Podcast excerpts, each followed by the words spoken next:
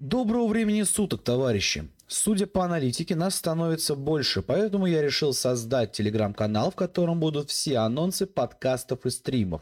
Да-да, именно стримов. Почему бы нам не выходить в прямой эфир и не обсуждать то, что происходит в мире живье?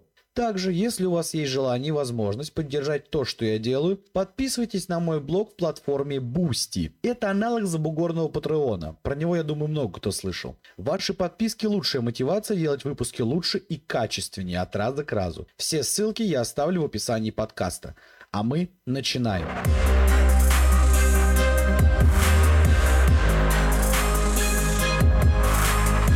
МВФ. Международный валютный фонд, или МВФ, глобальная спецорганизация ООН со штаб-квартирой в Вашингтоне, США. Она следит за стабильностью финансовой системы мира. В МВФ входят 189 стран-членов и трудится больше 2500 сотрудников из 148 стран. История. Идея фонда родилась в 1944 году на конференции ООН. Тогда 44 страны проголосовали за его создание, потому что не хотели повторения Великой депрессии. Они подписали Бреттон-Вудское соглашение, согласно которому к доллару США привязывались мировые валюты, а сам доллар к золоту. Только одна страна, угадайте какая, ну конечно СССР, была против и не подписала документ. К МВФ мы обратились только в конце 80-х. МВФ учредили 27 декабря 1945 года, но работать он начал с марта 1947 года. Фонд помогал странам пережить последствия Второй мировой войны и выдавал краткосрочные кредиты для поддержания платежного баланса. Первым заемщиком стала Франция. В 1971 году золотовалютный стандарт отменили. Президент США Ричард Никсон объявил о его временной приостановке. В предыдущие десятилетия курс доллара к золоту считался завышенным, а война во Вьетнаме и рост цен на нефть зафиксировали крах системы. Через 5 лет подписали новый документ – Ямайские соглашения о свободной торговле валютой. Курс валюты не фиксируется, а формируется на основе спроса и предложения. Эти правила действуют до сих пор. В истории МВФ было два периода быстрого роста государств-членов. Присоединение африканских стран в 60-е и во время распада СССР и Восточной Европы.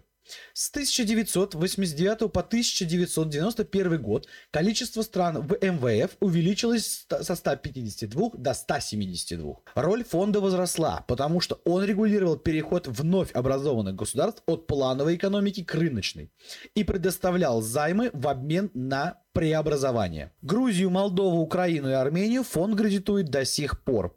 Общий заем этих стран равняется 12 миллиардов долларов США. Ипотечный кризис США в 2008 году укрепил влияние МВФ. Фонд пересмотрел принципы кредитования членов и ввел новые правила финансовой поддержки, которые в некоторых случаях может превышать ранее установленные лимиты. Общий объем денег на кредиты вырос до 750 миллиардов долларов, потому что ведущие страны-члены МВФ готовы финансировать фонд за счет собственных средств.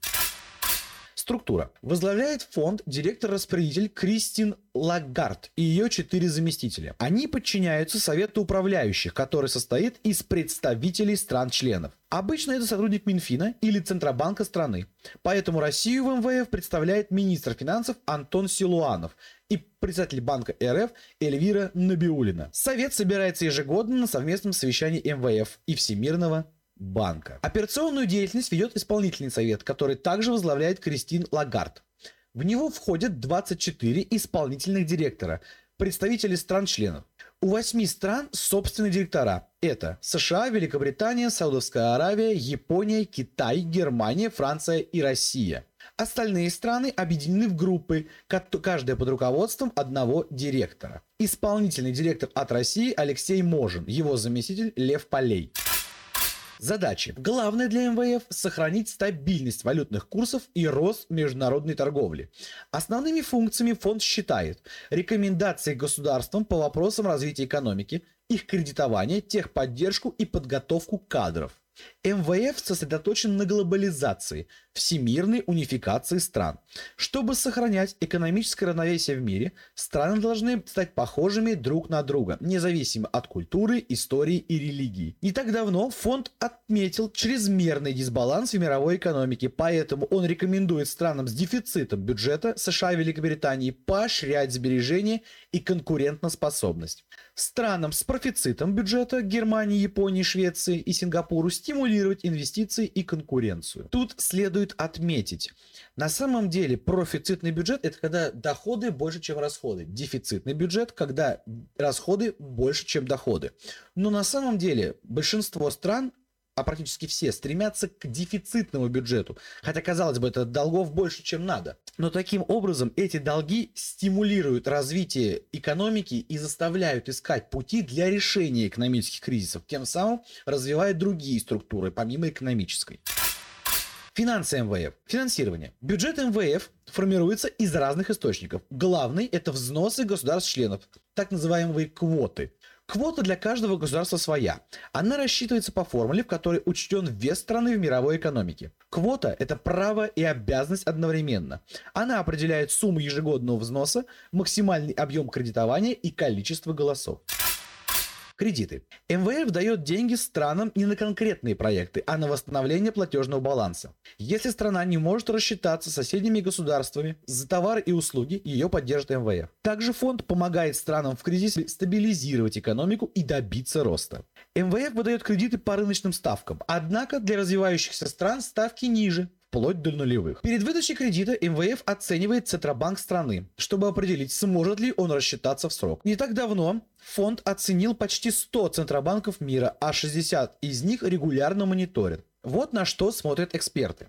Как проводится внешний и внутренний аудит Центробанка, какая структура Центробанка, зависит ли от органов власти, как формируется финансовая отчетность, какой контроль за бизнес-процессами внутри банка. МВФ и Россия. Россия стала членом МВФ после распада СССР 1 июля 1992 года. СССР не вступал в члены из-за холодной войны, но в конце 80-х стране понадобились деньги. Михаил Сергеевич Горбачев просил МВФ принять страну в членство и кредитовать.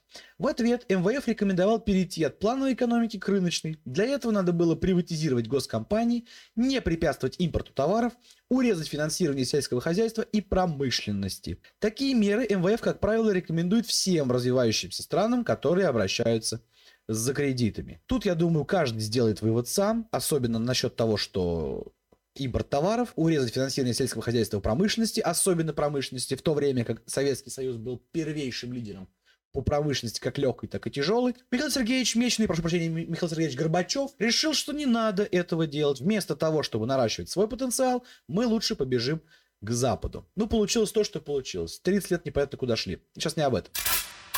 В 90-е Россия получила кредитов на 22 миллиардов долларов США, тем самым привязав рубль к США. Однако в 2000-х политика поменялась, правительство решило больше не зависеть от иностранных кредитов.